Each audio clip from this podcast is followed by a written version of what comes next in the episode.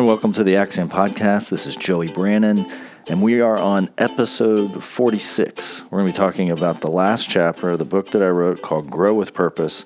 And this is the chapter that's, in one sense, the least business, and in another sense, the most business of all. So we'll get into the chapter. I'll come back afterwards, and we'll talk about it a little bit more. Chapter 10, Business as Ministry. I had been working with Gary for a couple of years when one of his employees sent me an email out of the blue.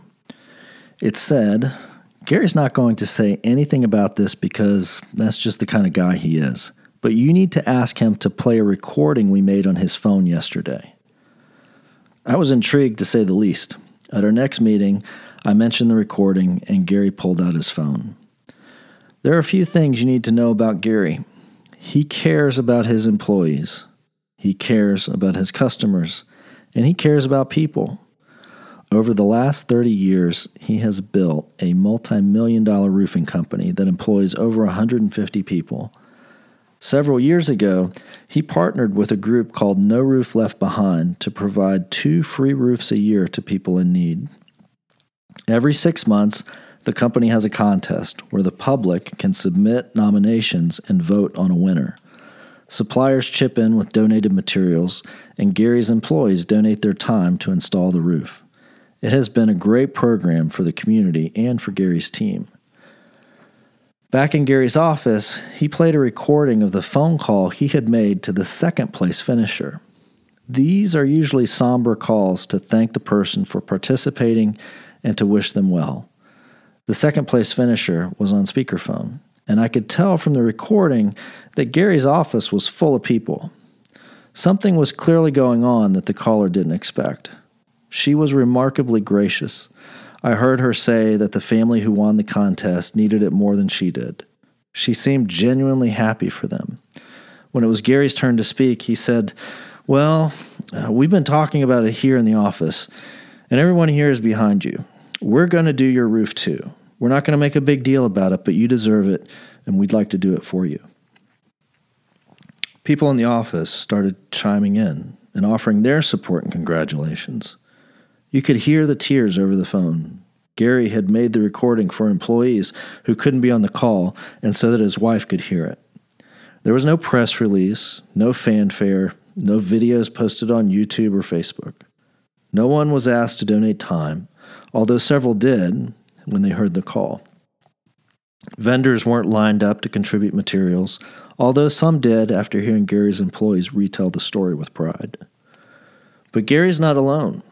Another client, Dean, was walking through his company's parking lot one day and noticed balding tires on a new employee's car. He knew she had just moved from out of state and still had to make a couple of trips back up north to take care of some things before she could move to Florida permanently. He retraced his steps across the parking lot, where a team of mobile mechanics was performing service on the company's fleet vehicles. Between oil changes and inspections, Dean asked them to put 4 new tires on the employee's car and add it to the bill. Now, a cynic might say, but these are business owners. They're getting rich, and they can afford it. It's the least they can do. But it doesn't stop with the business owners. Gary's employees were already putting a new roof on a customer's house when they heard his story of stage 4 cancer and a prognosis of just 2 months to live. The customer's biggest concern was leaving his family in a good spot, literally ensuring they had a roof over their head that didn't leak. Gary's team started making calls. They got Gary on board. Then they enlisted the support of vendors. They took up donations from coworkers and suppliers. Within the span of a week, these employees finished the roof, returned the family's deposit, and tore up their invoice. Dean's employees had their world rocked when one of their coworkers was diagnosed with terminal cancer. They immediately began donating sick and vacation time so their coworker could keep receiving a paycheck and maintain health care benefits. When this happened, we were in the middle of a strategic plan that would pay out cash bonuses if teams hit their goals for the quarter. Spontaneously, teams voted to forego their bonuses and send the money to the family to help cover living expenses. These are pretty grand gestures, and we'd like to think that in a similar situation we would do the same thing. But the truth is that for every grand gesture, there are 100 or 200 instances where the business changes someone's life in a seemingly small way. It might be a second chance given to an employee, an offer to pray for a customer, taking an extra 5 minutes with someone after a staff meeting, offering to pay a new vendor up front until things get going, or helping employees get their citizenship. These are all real examples that happen every day in our client companies. It is the reason I love serving this group so much. Why do business owners decide to work for themselves?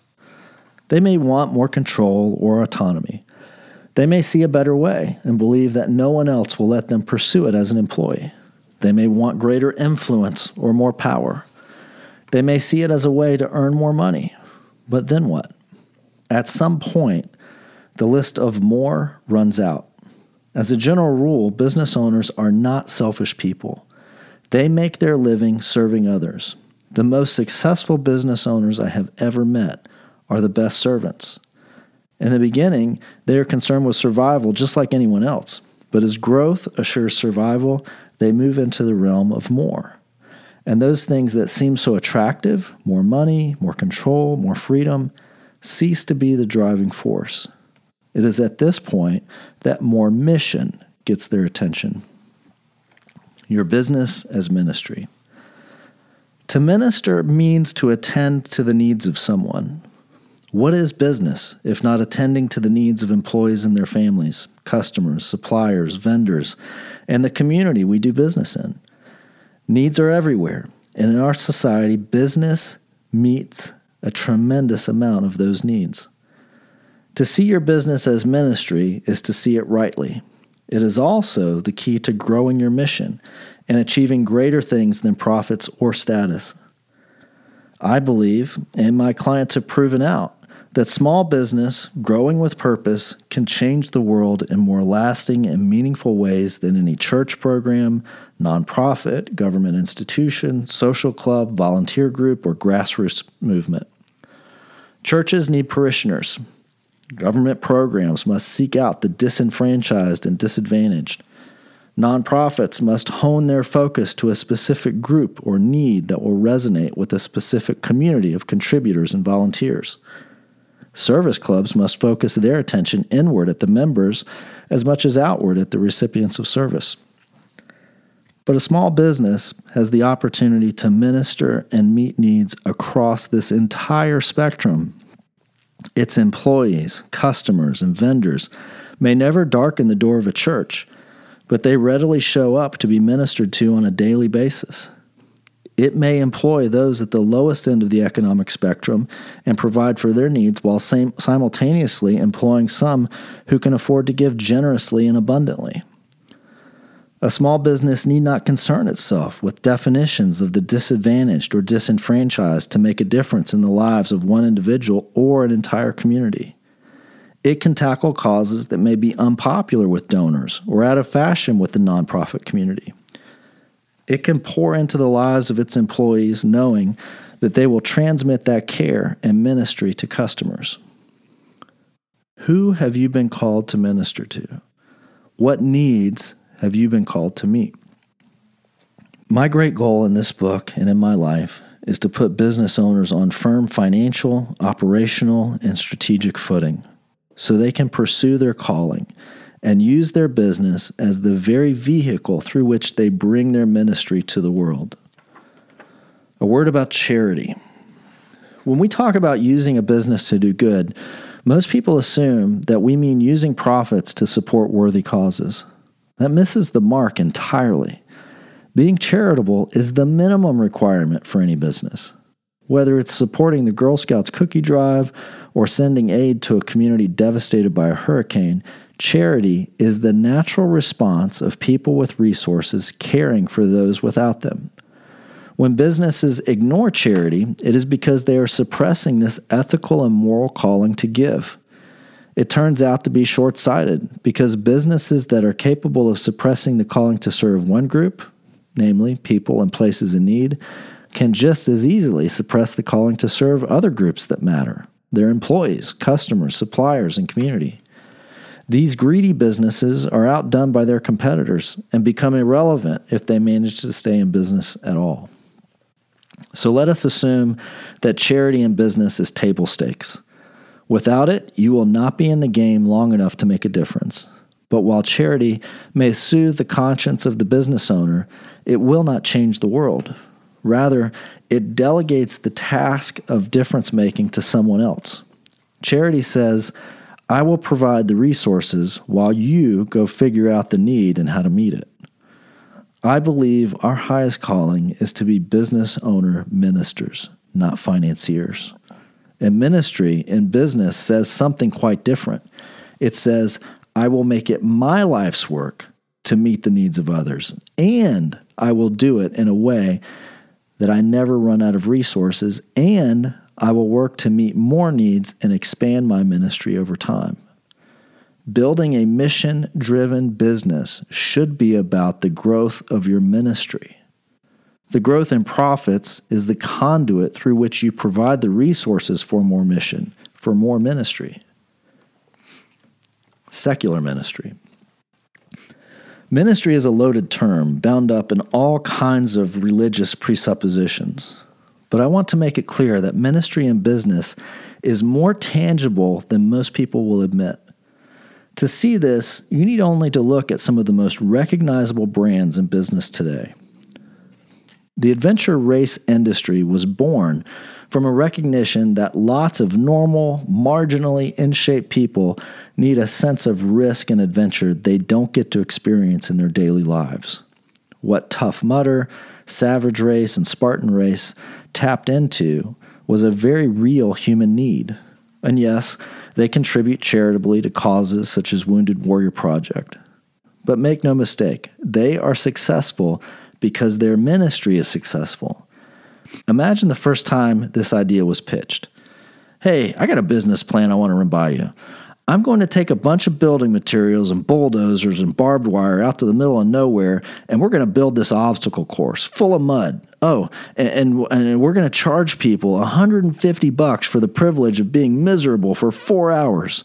Oh, yeah, I forgot. Our target market, they're 30 and 50-year-olds who spend their days behind a desk. That's who we're after.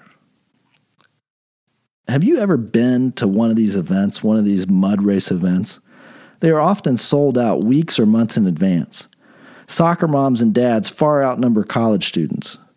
There are more love handles than six-packs, and everything about these events, from spear chucking to running through electric wires carrying 10,000 volts, is designed to meet the need for adventure. Is it profitable?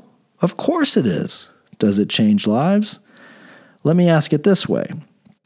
If your company's business was to produce events all over the world that participants would remember for the rest of their lives and that the vast majority would count as a major positive milestone, do you think you'd be changing more than a few lives?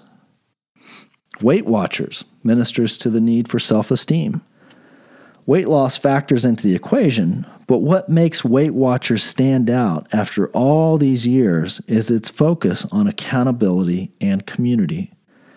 What makes people weigh in public, when the thing they are most terrified of in the world is someone watching them get on a scale? Could it be that an innate need for self-esteem is being met that is much more powerful than fear of judgment? Chick-fil-A ministers to our need to experience courtesy and gratitude and the dignity of work. Yes, the chicken sandwiches are good, but the teenagers behind the counter who answer every request with, "It's my pleasure," have much more to do with the company's consistent growth and market dominance. And the previously retired dining room attendants refilling lemonade cups and handing out clean placemats are the reason germophobic moms with toddlers won't go anywhere else. Home Depot's old tagline, "You can do it, we can help," recognizes our need for self-reliance and accomplishment. The aisles are staffed with experts who gave up their trade to come work retail. The guy helping you pick out tile can tell you how to install it because he had his own tile business for 20 years. When you come back later that afternoon, the smile on his face says, "I know exactly what happened. Here's how you're going to fix it." But my favorite example might be UPS. Their brown trucks and the people who drive them meet our need for personal relationship in transactions epitomized by depersonalization. The buyer and the seller may never meet one another, may never know a thing about each other, but the fact that I know the UPS driver's name who delivers goods to my customers gives me peace. After all, she knows my name and wants to know how my vacation went last week. I trust her with my stuff, and the person at the other end does the same. She is the figurative glue that holds the transaction together. I'm not saying these companies are perfect. They have their problems and their challenges. But if a multi-billion-dollar company can exemplify ministry when it can't possibly know every customer employee's name, what excuse do we have? Ministry is waiting for you. And when you decide to take it up as your life's work, your employees and customers and everyone touched by your business will be better for it. Their biggest need, and ours. If ministry is about meeting needs, I would be remiss if I didn't address what I believe to be the greatest need of them all. When asked to name the greatest commandment, Jesus said, "Love the Lord your God with all your heart, with all your soul, and with all your mind." This is the great and first commandment, and the second is like it. Love your neighbor as yourself. I believe that herein lies the fulfillment of our greatest needs. First, our need for a relationship with our God and Creator. I have this need, you have it, our employees have it, our customers have it. If we ignore it, we miss the fullness that is waiting for us. We look for purpose in places we cannot find it and are left wanting something we cannot quite place our finger on. The sin in our life has broken that relationship with God, no matter how trivial we believe our sin is, or how overshadowed we might think our sin is by a lifetime of good works. We cannot find relationship with an almighty, all-perfect God while we are tainted by any fraction of imperfection. That relationship with God can only be had through acceptance of the person of Jesus Christ and his sacrifice for us. That is our greatest need, all of us. And if you've been brought into the calling of ministry as meeting others' needs, you cannot ignore our greatest need. I am privileged to work with many business owners who recognize that need and strive to use their business to meet it every day. Our second greatest need is to love those we encounter. Notice I did not say to be loved by those we encounter. We enjoy being loved, but we have a greater need to love. Life is full of this truism and pithy sayings like, "It is more blessed to give than to receive," and "you always get more than you give." Those who serve, who love the most, are consistently the most happy, the most fulfilled, the most joyful. It is not the act itself. It is the fact that the act scratches an itch deep inside of us. This itch is the key to your ministry. What is it that enables a business owner to stick to a plan with dogged persistence? What is it that empowers owners to have tough conversations about accountability and leadership? What enables business owners to sacrifice for years when they could be earning more and doing less if they just worked for someone else?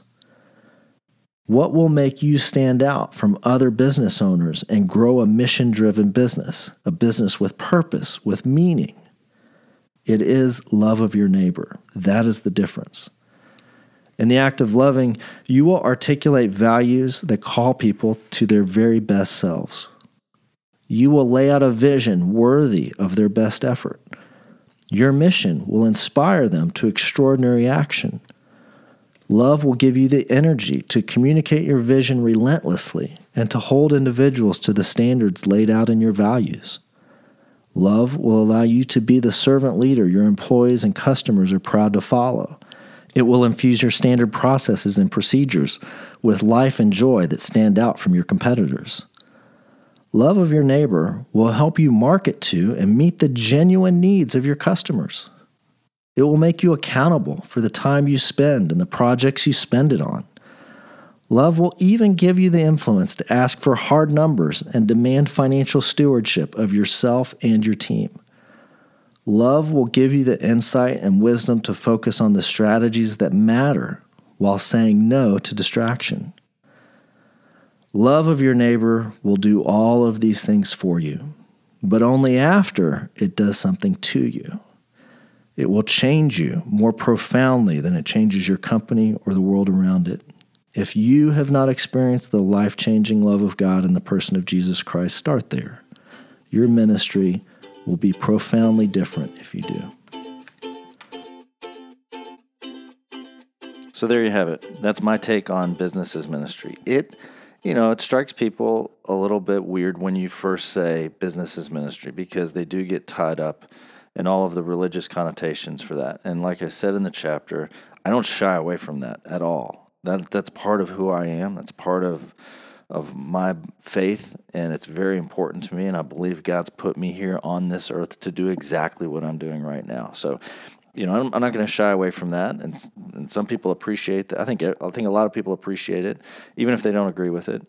But when we talk about ministry, the thing that I want business owners to understand, the thing I want everybody, the thing I want leaders inside companies to understand is that you should be attending to the needs of those around you, whether those are customers, whether they're direct reports, whether they're colleagues, whether they're bosses, whether they're the person you share an office suite with, or the person you lease out part of your building to. If you're not attending to needs, I'm going to slow down and say this very clearly. If you're not attending to needs, you're probably not doing very good business.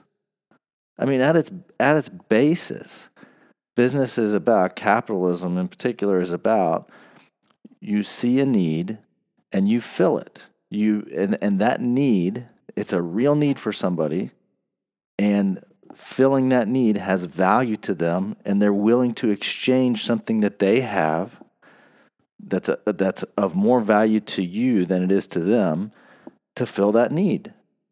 So if I go to the grocery store, the food is more important than the couple of $100 I might spend to feed my family that week. And for the grocery store, the money, the $200, is more important to them than the food. That's the exchange of value that happens. The money's more valuable to them, the food's more valuable to me, so we're willing to make a trade. And that's kind of free market capitalism. Now, one of the things that gets parodied a lot, and this is what I kind of wanted to talk about most in the commentary, is that a lot of the world, and it's primarily due to the way we've been portrayed in the media, the way the Hollywood studios have set up businesses, the Gordon Geckos of the world, dating myself a little bit with that reference, but they've set businesses up to be these greedy, Scrooge-ish characters, where it's all about the money, it's all about getting rich, it's all about them, and they're willing to screw customers, and it's a cutthroat world, and it's highly competitive. And I'm not saying that's not the case, but I'm saying that if that is the norm, why isn't that what we see every single day in small businesses? And we do. We are neck deep in small businesses. This week alone, as I'm recording this, it's a Friday morning. This week alone, that's all we've done. Tuesday, Wednesday, Thursday, meet with businesses. Monday, talk to businesses on the phone, getting ready for the meetings we're going to have this week. We're neck deep in this stuff, and we don't see a bunch of Scrooges out there who are out there to just rip off everybody and take advantage of things. That's not what we see. What we see are people who are kind, generous, charitable, full of grace, compassion, forgiveness, ambition, drive, determination, opportunity. And the leaders on the best teams, that not all of them, but the best teams that we work with, the best leaders on those teams, are those who wrap their head around this idea of servant leadership. Your responsibility is to make those who report to you, those for whom you are responsible, to make them successful, to provide the tools, the resources, the exhortation, the encouragement, the training, for them to be successful. The systems, the processes, the software applications, the access to customers, the access to suppliers that they need to be successful. And so that's what we're about. When we talk about servant leadership, when we start talking about ministry and attending to the needs of others, that's what we're talking about. And business as a whole, it's not just the leaders in the business that need to take stock of where they're at on the spectrum of ministering to the needs of others. It's the business. The business itself needs to stand back and say, what are we really offering the world? What is it that we are doing that's making the world a better place that wouldn't be happening if we weren't there doing it? And that can be very challenging, because you could say, well, we sell air conditioners and the world's a more comfortable place because we sell air conditioners. But lots of people can step into your shoes and sell air conditioners. If you went out of business tomorrow, the vacuum would be filled.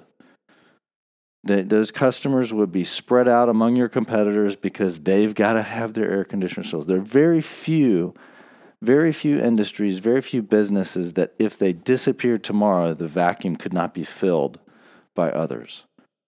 So it's not the thing. I mean, in some sense, it is the thing that you're providing, but most often, it's the way that you're providing that thing that is making the world a better place.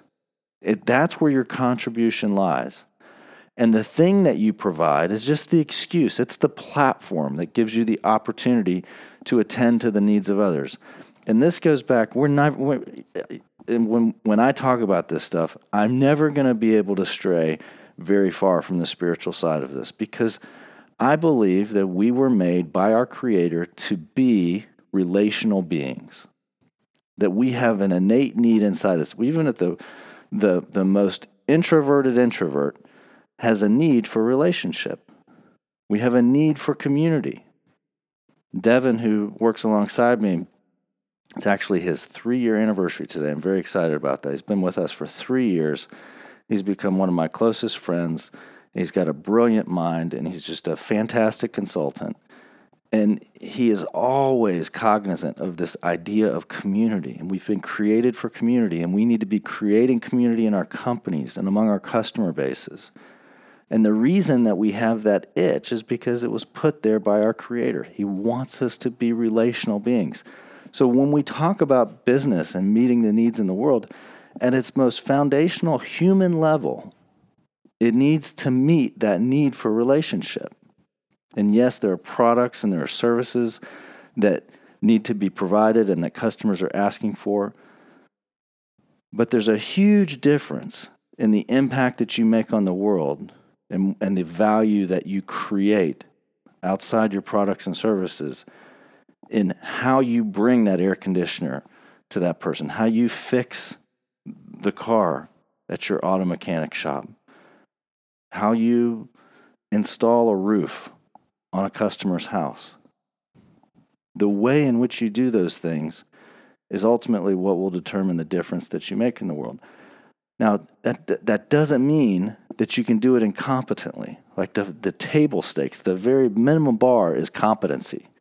You got to be competent. If you're incompetent, then you can have the best attitude in the world and you can try to build all the relationships you want. But if you're incompetent, it's not going to go very far. So we have to be competent. But there are a lot of competent companies out there that fail to meet that bar of scratching the deeper itch that lies inside all of us. So there's not a whole lot more to say about this. It's probably going to be the shortest commentary, because I kind of like you to sit with it for a second. I'd like you to take a moment to think about, what is it that I do, and am I competent in it? That's number one. You got to be competent. But once you reach that bar of competency, how is it that you are really attending to the needs of others? How are you really ministering in your business? How are you ministering in your leadership capacity? And if it's not building deeper relationships and deeper communities in the places where you walk and talk and deliver service, then it's not as deep as it could be. It's not as fulfilling as it could be. And it is a lot of work. It's not just a lot of work to build a competency. It's a lot of emotional work to get invested and to put yourself out there. And there's a lot of vulnerability that's involved. But if you're willing to do it, you'll find that on the other side, it's a much more fulfilling existence, not just as a business owner, not just as a leader in a business, not just as an employee who's got lots of opportunity in front of them in a business, but as a human being. And when you go home to your families, when you go home, you go out with your friends, and you're talking about what you do, it's not a job. It's a calling. And I don't want to get into the world where we're talking about follow your passion. That's not what I'm talking about. I'm talking about whatever your passion is. You ought to be trying to build those relationships in that community. And if you're not lucky enough to have a job that will pay you enough to support your family and your lifestyle by following your passion, a lot of people don't. You shouldn't feel bad about that. In your job, even if it's not your passion, you have an opportunity to take it to a much deeper level. And it starts, we go all the way back to chapter 1, because it starts with those values. If your company doesn't have a set of values, and you're the leader, you're the owner, the first thing you ought to do is sit down with a pencil and a pad of paper and say, what are the 3 or 4 non-negotiable values that are going to exist in this company? And they may not be there today. We may have some toxic elements of the culture we're going to have to deal with, but I'm not going to think about those right now. I'm going to think about what are the non-negotiables that are going to exist from here forward. And then we'll make the hard decisions and have the hard conversations.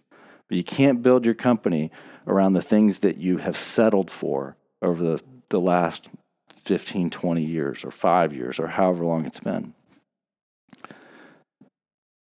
And if you sit down and figure out what those values are, now you have a basis for going out in the world and governing your behavior and how you deliver whatever product or service it is you deliver.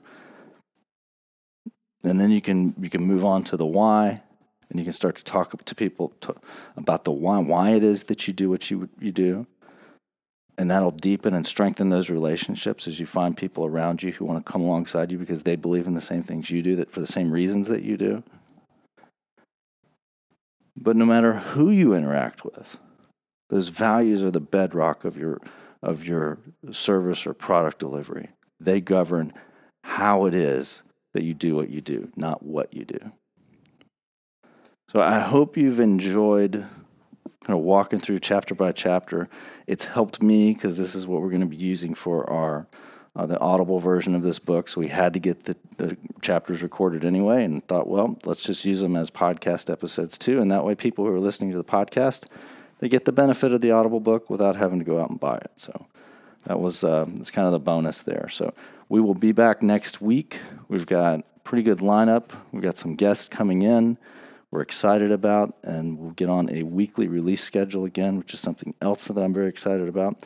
Until then, if you have questions, if you want to talk about this stuff, if you want to reach out and say, some of this stuff has resonated with me, I'd like to talk more, this ministry idea is interesting, never really thought about it that way, please reach out to us. You can reach us on our website. You go to axiomstrategic.com.